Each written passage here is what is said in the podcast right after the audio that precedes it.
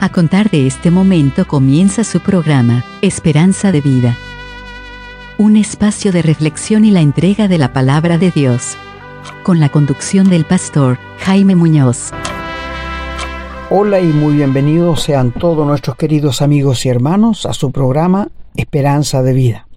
No sabe cuán contento nos pone de saber que hay hermanos que han crecido en la gracia de Dios escuchando estos programas sin pelo en la lengua, como decimos. No tenemos nada que esconder. Tenemos una tremenda responsabilidad delante de Dios y delante de ustedes. Así que no podríamos estarle engañando. Yo no entiendo cómo estos hombres pseudos predicadores pueden engañar tan fácilmente.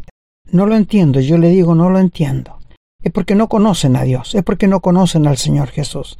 Pero nosotros, queridos amigos, le traemos la verdad, la Biblia, de la palabra de Dios a ustedes, sin intermediario. Y si usted no la quiere creer, si usted no la quiere recibir, ya no va a ser nuestro problema, sino su problema para la eternidad. Así que amigos, sean todos muy bienvenidos a la enseñanza de la palabra de Dios. Hoy día le tenemos un programa que hemos titulado Cubrir los pecados. ¿Qué significa eso? Como siempre cuento con la ayuda de mi querido hermano Renato. Hermano Renato.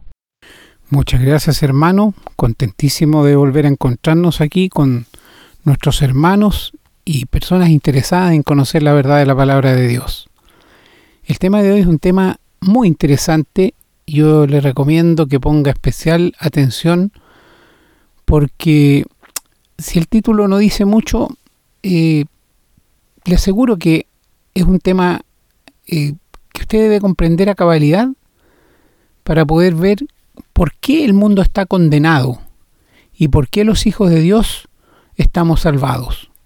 Este es un tema que muchas personas pueden discutir y que la gente dice que yo creo, que yo pienso, es que Dios aquí, que Dios allá. Bueno, el tema de hoy eh, es la explicación muy breve de por qué, como le dije, el mundo está condenado, el que no cree está condenado y por qué el que cree es salvo. No es que Dios haya condenado a nadie, pero quédese, acompáñenos, ponga atención y seguro que al final va a haber entendido por qué. Si no entendió, escríbanos lo que puede hacer a la casilla de correo electrónico que damos en un momento más. Les recordamos que tienen libertad para compartir y distribuir estos programas sin restricciones, porque los derechos de autor, si podemos llamarlo de alguna manera, corresponden al Señor y no a nosotros. Nosotros solamente estamos haciendo lo que el Señor quiere que hagan todos sus hijos. Así que bien, vamos a ir en un momento más a la lectura de los textos bíblicos de hoy. Como siempre, recomendamos que si tiene una Biblia a mano nos acompañe y lápiz y papel para que pueda tomar nota. No me extiendo más, estamos saludados, pedimos la bendición del Señor, vamos a una breve pausa y regresamos con la lectura.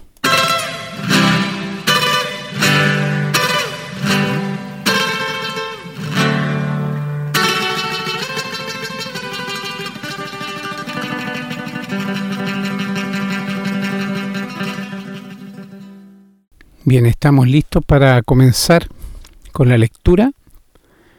Esperamos que te pueda acompañarnos. Vamos a comenzar en el Antiguo Testamento, en el libro de los Salmos, y en el Salmo 32, los versículos 1 y 2, leemos, Bienaventurado aquel cuya transgresión ha sido perdonada y cubierto su pecado. Bienaventurado el hombre a quien Jehová no culpa de iniquidad y en cuyo espíritu no hay engaño. Vamos a continuar la lectura en el Salmo 85, los versículos 1 y 2. Fuiste propicio a tu tierra, oh Jehová, volviste la cautividad de Jacob, perdonaste la iniquidad de tu pueblo, todos los pecados de ellos cubriste. Y en el libro de los Proverbios, Proverbios capítulo 10, versículo 12 dice, El odio despierta rencillas, pero el amor cubrirá todas las faltas. Vamos a continuar leyendo en el Nuevo Testamento, en la carta a los Hebreos, en el capítulo 7, los versículos 15 hasta el 25. Si pues la perfección fuera por el sacerdocio levítico, porque bajo él recibió el pueblo la ley, ¿qué necesidad habría aún de que se levantase otro sacerdote, según el orden de Melquisedec, y que no fuese llamado según el orden de Aarón? Porque cambiado el sacerdocio, necesario es que haya también cambio de ley. Y aquel de quien se dice esto es de otra tribu, de la cual nadie sirvió al altar. Porque manifiesto es que nuestro Señor vino de la tribu de Judá, de la cual nada habló Moisés tocante al sacerdocio. Y esto es aún más manifiesto, si a semejanza de Melquisedec se levanta un sacerdote distinto, no constituido conforme a la ley del mandamiento acerca de la descendencia, sino según el poder de una vida indestructible, pues se da testimonio de él, diciendo, tú eres sacerdote para siempre, según el orden de Melquisedec. Queda pues abrogado el mandamiento anterior a causa de su debilidad e ineficacia, pues nada perfeccionó la ley, y de la introducción de una mejor esperanza, por la cual nos acercamos a Dios. Y esto no fue hecho sin juramento, porque los otros ciertamente sin juramento fueron hechos sacerdotes, pero éste con el juramento del que le dijo, juró el Señor y no se arrepentirá, tú eres sacerdote para siempre según el orden de Melquisedec. Por tanto, Jesús es hecho fiador de un mejor pacto, y los otros sacerdotes llegaron a ser muchos, debido a que por la muerte no podían continuar. Mas éste, por cuanto permanece para siempre, tiene un sacerdocio inmutable, por lo cual puede también salvar perpetuamente a los que por él se acercan a Dios, viviendo siempre para interceder por ellos. Vamos a continuar hasta el versículo 28. Porque tal sumo sacerdote nos convenía, santo, inocente, sin mancha, apartado de los pecadores y hecho más sublime que los cielos, que no tiene necesidad cada día como aquellos sumos sacerdotes de ofrecer primero sacrificio por sus propios pecados y luego por los del pueblo, porque esto lo hizo una vez para siempre, ofreciéndose a sí mismo. Porque la ley constituye sumos sacerdotes a débiles hombres, pero la palabra del juramento, posterior a la ley, al Hijo, hecho perfecto para siempre. Continuamos en el capítulo 9, los versículos del 11 al 22. Pero estando ya presente Cristo, sumo sacerdote de los bienes venideros, por el más amplio y más perfecto tabernáculo, no hecho de manos, es decir, no de esta creación, y no por sangre de machos cabríos ni de becerros, sino por su propia sangre, entró una vez para siempre en el lugar santísimo, habiendo obtenido eterna redención. Porque si la sangre de los toros y de los machos cabríos y la ceniza de la becerra, rociadas a los inmundos, santifican para la purificación de la carne, cuánto más la sangre de Cristo, el cual mediante el Espíritu Eterno se ofreció a sí mismo sin mancha a Dios, limpiará vuestras conciencias de obras muertas para que sirváis al Dios vivo? Así que, por eso es mediador de un nuevo pacto, para que, interviniendo muerte para la remisión de las transgresiones que había bajo el primer pacto, los llamados reciban la promesa de la herencia eterna. Porque donde hay testamento, es necesario que intervenga muerte del testador, porque el testamento con la muerte se confirma, pues no es válido entre tanto que el testador vive, de donde ni aun el primer pacto fue instituido sin sangre porque habiendo anunciado Moisés todos los mandamientos de la ley a todo el pueblo, tomó la sangre de los becerros y de los machos cabríos con agua, lana, escarlata y sopo, y roció el mismo libro y también a todo el pueblo, diciendo, Esta es la sangre del pacto que Dios os ha mandado. Y además de esto, roció también con la sangre el tabernáculo y todos los vasos del ministerio. Y casi todo es purificado según la ley con sangre, y sin derramamiento de sangre no se hace remisión. Y en el capítulo 10 de Hebreos, los versículos 10 al 18 continúan, en esa voluntad somos santificados mediante la ofrenda del cuerpo de Jesucristo hecha una vez para siempre. Y ciertamente todo sacerdote está día tras día ministrando y ofreciendo muchas veces los mismos sacrificios que nunca pueden quitar los pecados. Pero Cristo, habiendo ofrecido una vez para siempre un solo sacrificio por los pecados, se ha sentado a la diestra de Dios. De ahí en adelante, esperando hasta que sus enemigos sean puestos por estrado de sus pies. Porque con una sola ofrenda hizo perfectos para siempre a los santificados. Y nos atestigua lo mismo el Espíritu Santo, porque después de haber dicho, este es el pacto que haré con ellos después de aquellos días, dice el Señor, pondré mis leyes en sus corazones y en sus mentes las escribiré. Y añade, y nunca más me acordaré de sus pecados y transgresiones, pues donde hay remisión de estos, no hay más ofrenda por el pecado. Y vamos a terminar la lectura de hoy en la segunda carta del apóstol Pablo a los Corintios, en el capítulo 3, los versículos del 4 hasta el 9. Y tal confianza tenemos mediante Cristo para con Dios, no que seamos competentes por nosotros mismos para pensar algo como de nosotros mismos, sino que nuestra competencia proviene de Dios, el cual asimismo nos hizo ministros competentes de un nuevo pacto, no de la letra, sino del espíritu, porque la letra mata, mas el espíritu vivifica. Y si el ministerio de muerte grabado con letras en piedra fue con gloria, tanto que los hijos de Israel no pudieron fijar la vista en el rostro de Moisés a causa de la gloria de su rostro, la cual había de perecer, ¿cómo no será más bien con gloria el ministerio del Espíritu? Porque si el ministerio de condenación fue con gloria, mucho más abundará en gloria el ministerio de justificación. Amén, hermanos. Inmensas palabras, tremendas palabras hemos leído, profundas, que tienen un significado gigantesco.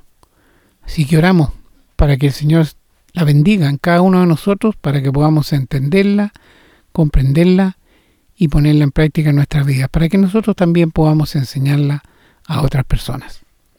Bien, vamos a ir ahora a una breve pausa y regresamos con el desarrollo.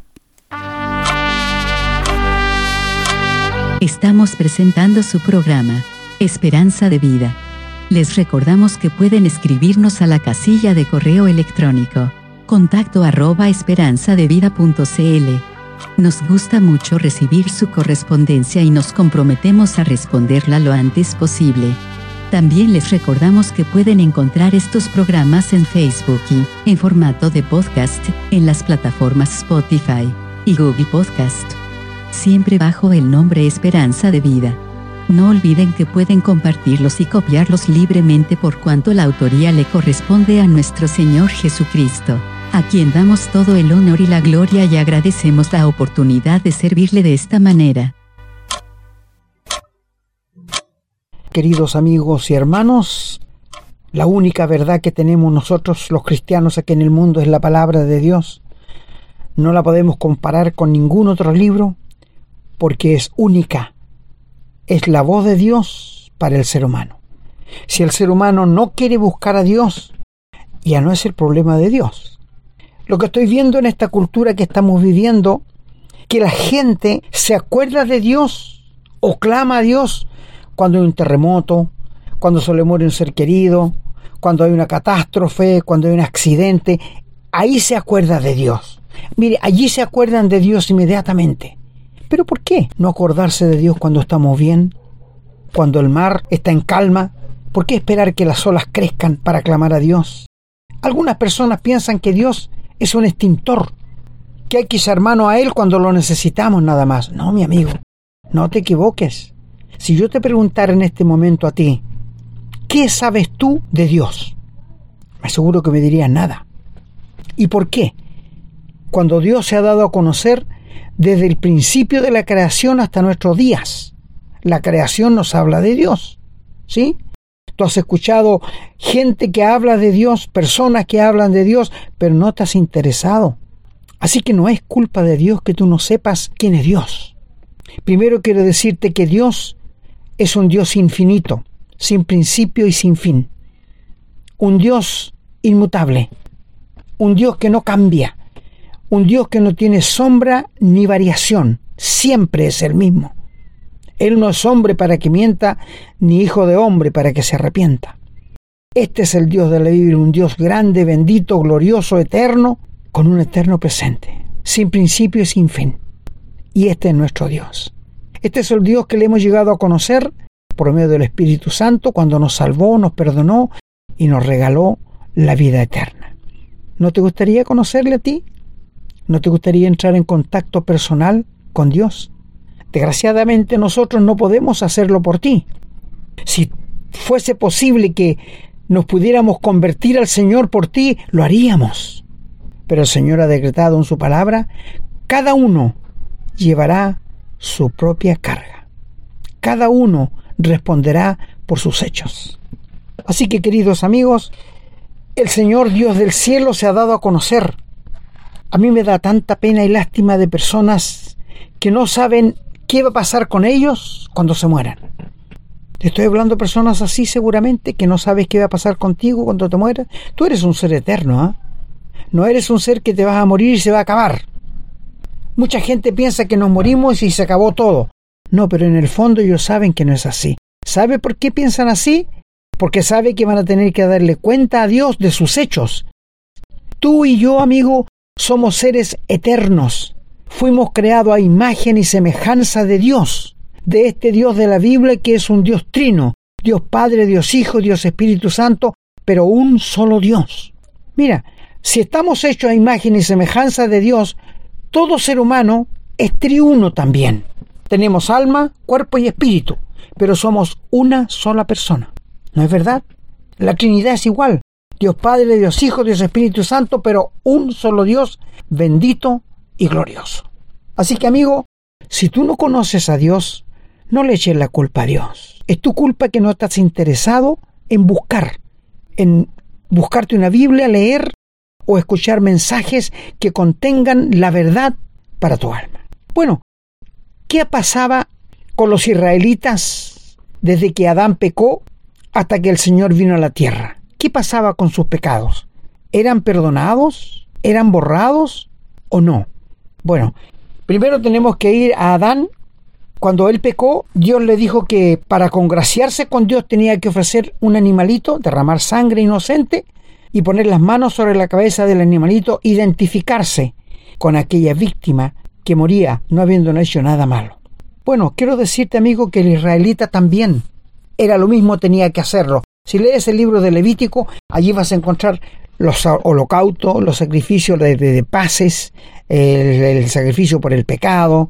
Tenían que una vez al año hacer un sacrificio por los pecados, recordar los pecados pasados. Es decir, era un tema grande que Dios les había impuesto a los israelitas por medio de la palabra de Dios. Pero sabes, los pecados no eran perdonados. No, eran cubiertos. ¿Me entiendes? No eran perdonados. Si fuesen sido perdonados, no tendrían más conciencia de pecado, como nosotros hoy día que por la gracia de Dios hemos sido salvos, no tenemos más conciencia de pecado. Ellos seguían con la conciencia de sus pecados, por esto hacían recuerdo todos los años de los pecados pasados. ¿Te fijas? Entonces cuando un animalito moría por el pecado de un israelita, era para que el pecado fuese cubierto, con la mira a que cuando el Señor viniera y muriera en la cruz, muriera por todos los pecados desde Adán hasta el último cristiano que se va a convertir. ¿Me entiendes?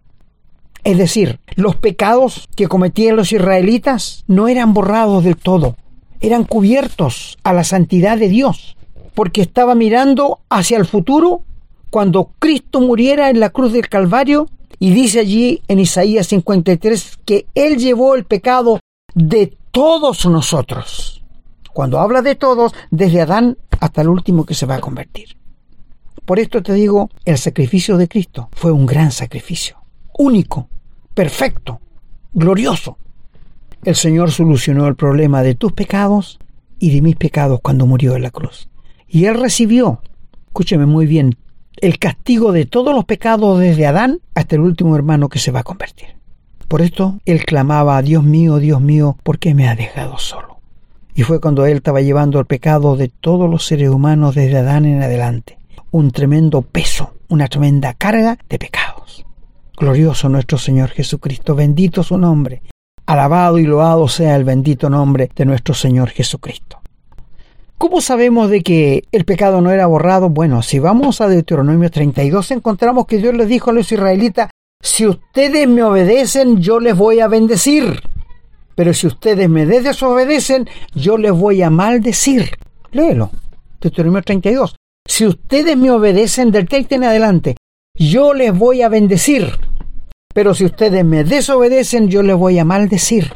¿Te fijas? Eso era la ley. Todavía no estaba la gracia. La gracia vino por medio de nuestro Señor Jesucristo. La ley vino por medio de Moisés, pero la gracia vino por medio de nuestro Señor Jesucristo.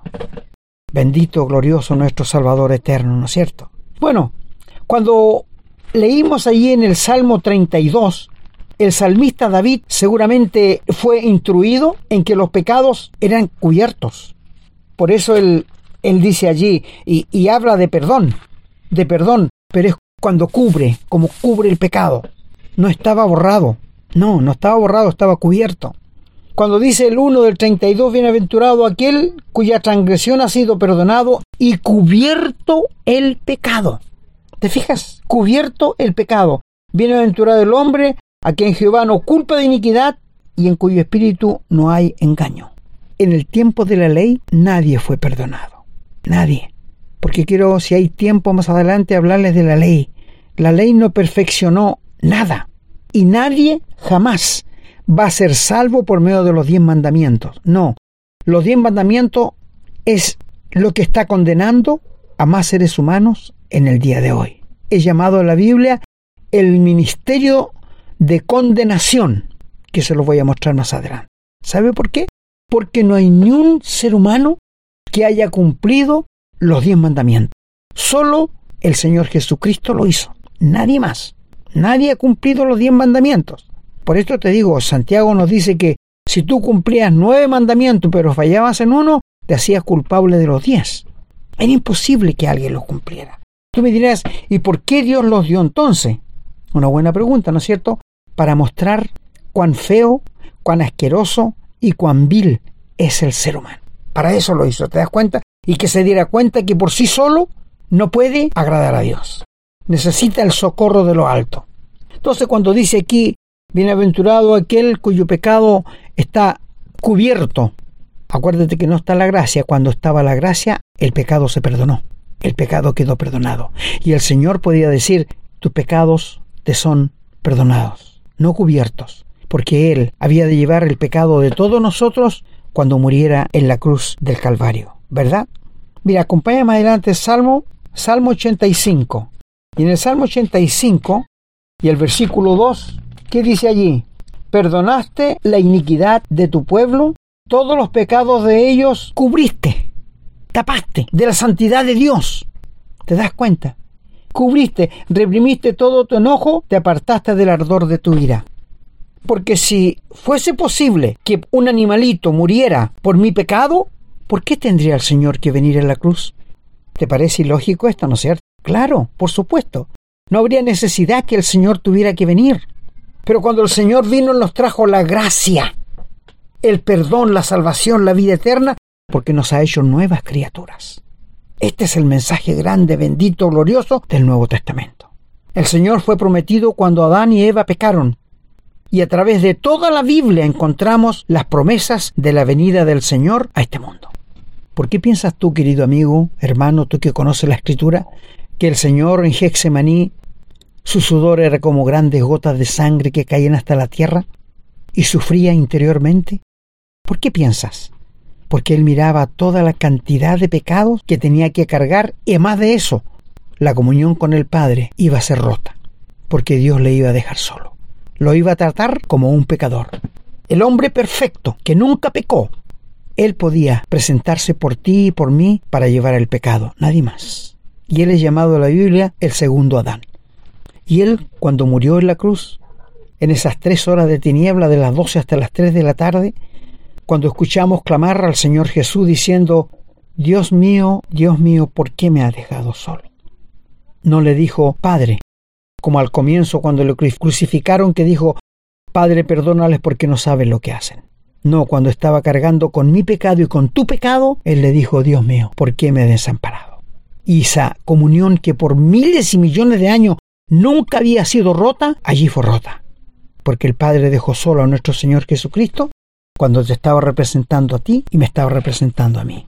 Y esa fue una muerte vicaria, una muerte que nos representó también, que con su muerte y su resurrección ha abierto los cielos para recibir al más vil de los pecadores, por pura gracia y gratuitamente. Por esto te digo, los pecados en el Antiguo Testamento eran cubiertos, no perdonados, no como en el Nuevo Testamento que dice que Dios jamás se va a acordar de los pecados, nunca, nunca más se va a acordar de los pecados nuestros. Hay algunos hermanos que tiemblan cuando le habla uno del tribunal de Cristo, porque piensan que Dios, el Señor Jesús, le va a echar en cara los pecados que han cometido desde que se convirtieron en adelante. No, mi hermano. El tribunal de Cristo no va a ser, no va a tener nada que ver con los pecados. El tribunal de Cristo va a ser un lugar de entrega de galardones. Es verdad, sí, que todo lo malo, toda la desobediencia a Dios, todo lo que has hecho que no ha agradado a Dios, se va a quemar. Pero el Señor no te lo va a echar en cara. No, no. Esto no lo pienses así. Ese va a ser un lugar de entrega de premio de galardones. Cuando el Señor diga, buen siervo y fiel, entra en el gozo de tu Señor. Qué maravilloso será el tribunal de Cristo. Creo que hicimos un programa sobre el tribunal de Cristo, ¿no es cierto? Entonces, cubierto los pecados es algo extraordinario ver en el Antiguo Testamento como Dios lo declara tan bien. En Proverbios, el capítulo 10 y el versículo 12, allí dice, el odio despierta rancillas, pero el amor cubrirá todas las faltas. No perdonará, cubrirá. ¿Te das cuenta? Dios en su gran amor cubría el pecado de los israelitas cuando mataban un corderito, pero no lo borraba. Porque si lo hubiera borrado, ¿por qué todos los años tenían que recordar los pecados pasados? Porque no tenían conciencia de pecado. Los creyentes hoy día no tenemos esta conciencia de pecado porque por el Señor Jesús fue quitada. Cuando Él murió, fue sepultado y resucitó y nos justificó frente al Padre. Nos hizo como que nunca hubiésemos cometido un pecado. Qué maravillosa la obra del Señor Jesús, ¿eh? Maravillosa la obra que el Señor Jesús hizo por ti y por mí. Una obra perfecta, una obra cabal, una obra que muy pocos la pueden comprender. Por esto es que mucha gente no se ha salvado, porque ellos no quieren leer la Biblia y enterarse de las cosas que Dios nos dice en su palabra. Acompáñame a Hebreos capítulo 7, Nuevo Testamento, y el versículo 18. Dice aquí, queda pues abrogado el mandamiento anterior a causa de su debilidad e ineficacia. Está hablando de la ley. Pues nada perfeccionó la ley. ¿Viste que los pecados no eran borrados? ¿Eran cubiertos? La ley no perfeccionó nada. La ley no puede ni podrá salvar jamás a nadie. La ley es el misterio de condenación. Por la ley nosotros llegamos a conocer el pecado, pero no te puede salvar. Me gusta poner este, este ejemplo. Si tú en la noche oscura sales al patio y llevas una linterna, la linterna, ¿qué te hace? Te muestra los obstáculos, ¿no es cierto? Pero no te los quita. Si hay una piedra, te la va a mostrar. Si hay un tarro, te lo va a mostrar. Pero no te va a quitar las cosas. ¿Te fijas? Esa es la ley. La ley muestra el pecado, pero la gracia lo perdona. Por esto dice aquí, nada perfeccionó la ley. Y nosotros por la gracia de Dios somos perfectos en Cristo. Somos amados de Dios por el nombre del Señor Jesús. Y de la introducción de una mejor esperanza por lo cual nos acercamos a Dios. Y esto no fue hecho sin juramento, porque los otros ciertamente sin juramento fueron hechos sacerdotes en cuanto a esto. Ahora, si tú lees el 22, por tanto, Jesús es hecho fiador de un nuevo pacto. Y los otros sacerdotes llegaron a ser muchos debido a que por la muerte no podían continuar, pero el Señor nunca va a morir. Es inmutable. Murió una vez por ti y por mí. ¿Entiendes? ¿Entiendes, querido amigo? Qué, maravilloso es todo esto lo que el Señor nos declara en su santa y bendita palabra.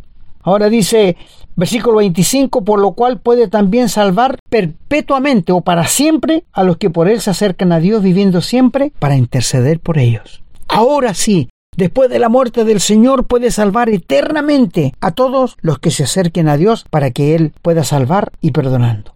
Capítulo 9, verso 11, porque el tiempo nos está pillando. Dice, pero estando ya presente Cristo, me gustaría que leyeras del uno tú, mi, mi, hermano, pero estando ya presente Cristo, sumo sacerdote de los bienes venideros, por el más amplio y más perfecto tabernáculo, no hecho de mano, es decir, no de esta creación, que se refiere al cuerpo del Señor Jesucristo, ¿eh?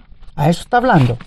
Y no por la sangre de machos cabríos ni de becerros, sino por su propia sangre entró una vez para siempre en el lugar santísimo, habiendo ofrecido, ¿qué dice? Eterna redención, una eterna compra. Porque si la sangre de los toros de los machos cabríos y la ceniza de la becerra rociada a los inmundos santifican para la purificación de la carne, cuánto más la sangre de Cristo, el cual mediante el Espíritu Eterno se ofreció a sí mismo sin mancha a Dios, limpiará vuestras conciencias de obras muertas para que sirváis al Dios vivo. Así que por esto es mediador de un nuevo pacto, para que interviniendo muerte para remisión de las transgresiones que había bajo el primer pacto, los llamados reciban la promesa de la herencia eterna. Maravilloso, maravilloso. Lee por favor la carta a los hebreos. Si sigues en el capítulo 9, mira lo que dice en el verso 22. Casi todo es purificado según la ley con sangre, y sin derramamiento de sangre no hay perdón de pecados. La gracia nos trajo el perdón, la salvación, la vida eterna y somos llamados en la Biblia santos. Santos. Sí, somos llamados santos. Mira, acompáñenme a 1 Corintios capítulo 1. Primera carta a los Corintios, el capítulo 1. Y el versículo 2 dice, a la iglesia de Dios que está en Corinto, a los santificados en Cristo Jesús, llamados a ser, ¿qué cosa? Santos, con todos los que en cualquier lugar invocan el nombre de nuestro Señor Jesucristo, Señor de ellos y nuestro. ¿Cómo son llamados los que se convierten al Señor los santos? Y no son beatificados. no son beatificados por la sangre del Señor Jesucristo. Somos perdonados y somos vistos delante de Dios como santos, porque hemos sido perdonados de todos nuestros pecados. Bendito sea nuestro Señor Jesucristo. Acompáñame ahora al capítulo 10, sigue ahí mismo, el capítulo 10. Y el versículo 10 dice, en esa voluntad en la voluntad que el Señor obedeció para ir a la cruz, somos santificados mediante la ofrenda del cuerpo de Jesucristo hecha una vez para siempre, no como los antiguos tenían que matar a un corderito cada vez que pecaran. Y ciertamente todo sacerdote está día tras día ministrando y ofreciendo muchas veces los mismos sacrificios que nunca pueden quitar los pecados, pero Cristo, habiendo ofrecido una vez para siempre un solo sacrificio por los pecados, se ha sentado a la diestra de Dios. De ahí en adelante, esperando hasta que sus enemigos sean puestos por estrado de sus pies. Porque con una sola ofrenda hizo perfecto para siempre a los santificados. Y mira lo que dice el 17. Nunca más me acordaré de sus pecados y transgresiones, pues donde hay remisión de esto, no hay más ofrenda por el pecado. ¡Qué maravilla! Bendito el sacrificio de nuestro amado Salvador, aceptado por el Padre cuando le levantó de entre los muertos al tercer día con poder y gloria y aplastó para siempre a Satanás. En el antiguo tiempo cubrían los pecados. Cuando Cristo murió eran borrados, perdonados y nunca más se podían ver. Es como la neblina. Tú sabes que la neblina en la mañana sale y al mediodía el sol la disipa todo. ¿Y dónde se fue? No podemos hacerla volver. Es como escribir en un pizarrón todos los pecados que uno puede cometer y después los borras con una armadilla. ¿Y dónde están? No están. Eso es ser perdonado por la gracia de Dios que nos trajo salvación. El versículo 18 del capítulo 10 dice que donde hay remisión o perdón de esto, no hay más ofrenda por el pecado. Nada. Ya no hay más ofrenda por el pecado. Es decir, la muerte del Señor Jesucristo nos trajo salvación, perdón y vida eterna. Por esto, queridos amigos, si tú no estás perdonado, si tú no tienes la vida eterna, si tú nunca has sido regenerado, ¿por qué en este momento no le entregas tu vida al Señor Jesús y le pides perdón por tus pecados? y le pide que te salve, que te perdone, que tú no quieres seguir con esta vida? ¿No te gustaría tener esta seguridad, esta certeza hoy día? Saber que eres salvo, saber que tienes la vida eterna. Maravilloso, ¿no es cierto? Que pudiéramos tú y yo ir al cielo juntos, porque la muerte de Cristo nos ha salvado, nos ha perdonado y sabe, nos ha traído el gozo y la felicidad de que si morimos vamos a ir al cielo. No porque lo merezcamos, no porque seamos mejor, sino porque el Señor nos ha salvado y nos ha perdonado de todos nuestros pecados. Así que amigo, te pregunto, ¿están perdonados tus pecados? ¿Has pasado de muerte a vida? ¿Has sido regenerado alguna vez? ¿Tienes la vida eterna? ¿Estás seguro que si mueres hoy día vas a ir al cielo o no? No me digas que está bautizado, que no, esto no importa, amigo, esto no importa. Lo que interesa es que si sabes tú qué va a pasar con tu alma si mueres esta noche, ¿sabes qué va a pasar contigo? Si tú no tienes a Jesucristo, si nunca te has interesado en Él, te tengo que decir con mucho dolor en mi corazón que no vas a ir al cielo. No importa quién seas, no importa qué hagas, no importa lo que creas que quieras creer. La Biblia es la verdad absoluta. Por tanto, si no eres un hijo de Dios, nunca vas a llegar al cielo. Ah, pero todos somos hijos de Dios. No, no, no te equivoques. Criaturas de Dios sí somos, pero hijos no. ¿Sabes quiénes pueden llamarse hijos de Dios? Acompáñeme al Evangelio de Juan, el capítulo 1, Juan 1 y el versículo 12, que dice allí, mas a todos los que le recibieron al Señor Jesús, a los que creen en su nombre, les dio autoridad de ser hechos hijos de Dios. Y mira a continuación, los cuales no son engendrados de sangre, ni de voluntad de carne, ni de voluntad de varón, sino de Dios, porque Él de su voluntad nos hace nacer de nuevo. Y aquel verbo fue hecho carne y habitó entre nosotros, vimos su gloria, gloria como el unigénito del Padre lleno de gracia y de verdad. Si tú dices ser un hijo de Dios, ¿cuándo recibiste al Señor Jesús en tu corazón? ¿Cuándo le abriste tu vida para que Él entrara y te perdonara, te salvara y te regenerara? Nunca, ¿no es cierto? Mira, acompáñame a 2 Corintios. 2 Corintios capítulo 3, del verso 6. Mira que dice allí. Dice, el cual asimismo nos hizo ministros competentes de un nuevo pacto, no de la letra, sino del espíritu, porque la letra mata, algunos han pensado que leer mucha la, Biblia los va a matar. No. Cuando dice que la letra mata se refiere a los diez mandamientos. La letra, la ley te condena, te mata. Mas el espíritu edifica.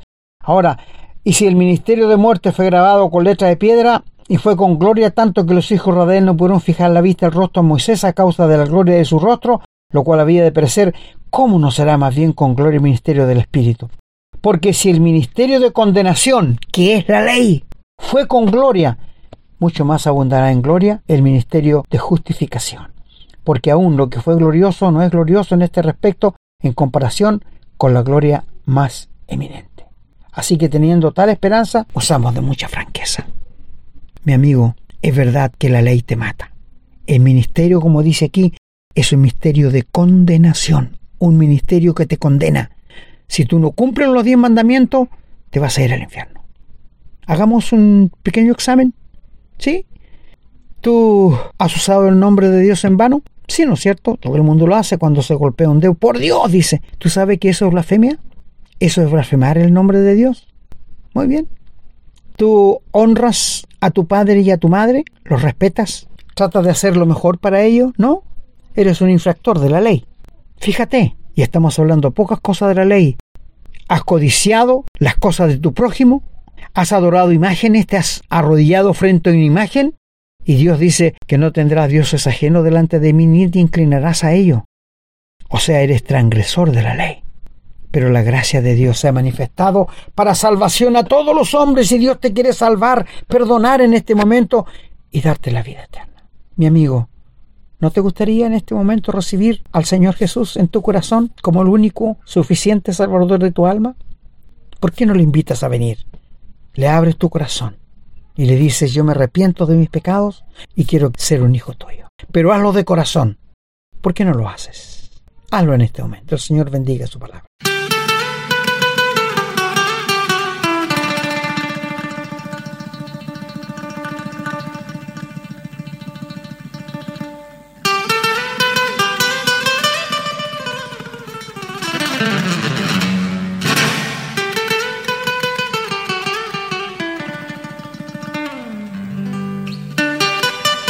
Bueno, queridos amigos y hermanos, hemos llegado al final de esta enseñanza de la palabra de Dios y nos gustaría que más de alguno de nuestros queridos amigos le haya rendido su vida al Señor Jesús para ser salvo, para tener la vida eterna y para saber que si muere va al cielo. Esta seguridad puede ser tuya si tan solo le pides al Señor que venga tu vida de corazón y entrégale tu vida. Dile, Señor, yo quiero que tú entres en mi vida y que cambie mi vida. Yo quiero ser un hijo tuyo. Hazlo, mi amigo porque el Señor lo hará, lo ha prometido. No voy a echar afuera al que viene a mí arrepentido y con fe. El Señor bendiga su palabra.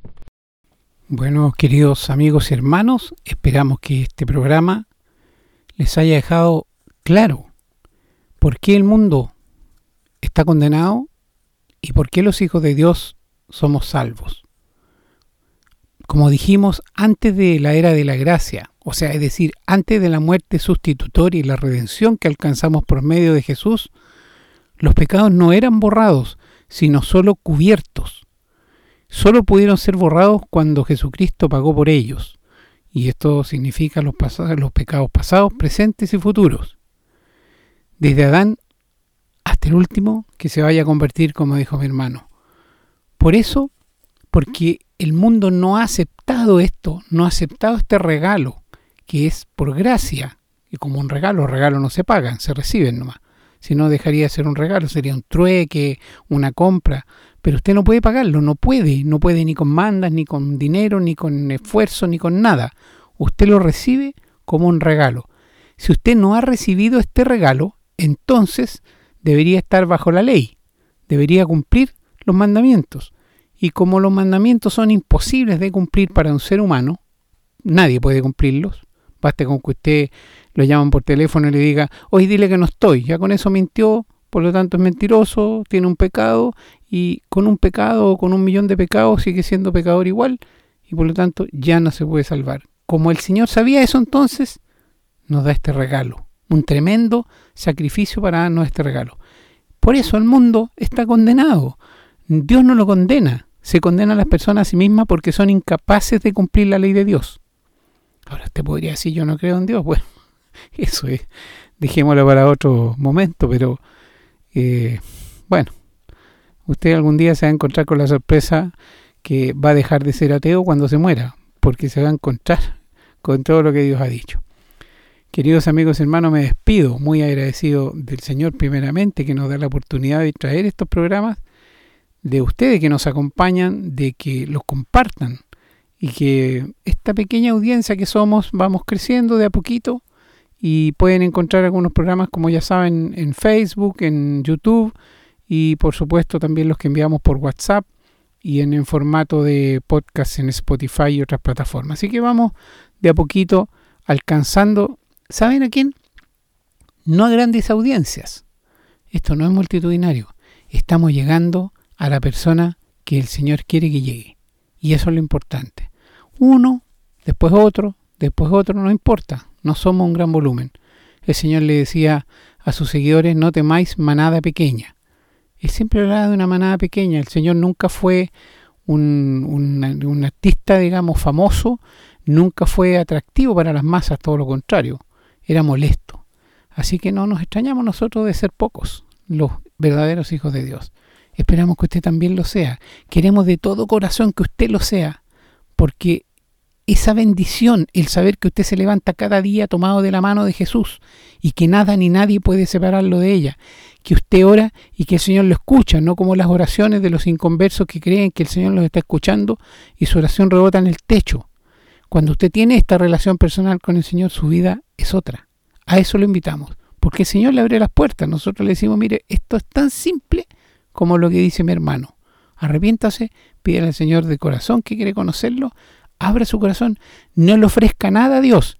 Dígale, Señor, no tengo nada que ofrecerte, nada, absolutamente nada, pero quiero recibir tu regalo. Y eso es todo. Queridos amigos, hermanos, que el Señor los bendiga a cada uno de ustedes, su familia, sus hogares, y oramos para que también nos siga bendiciendo y podamos continuar con este ministerio. Será hasta el próximo programa, si Dios así lo permite. Hemos presentado su programa Esperanza de Vida. Un espacio de reflexión y enseñanza para la vida cristiana. Nos gustaría volver a contar con su sintonía. Que tengan un muy buen día.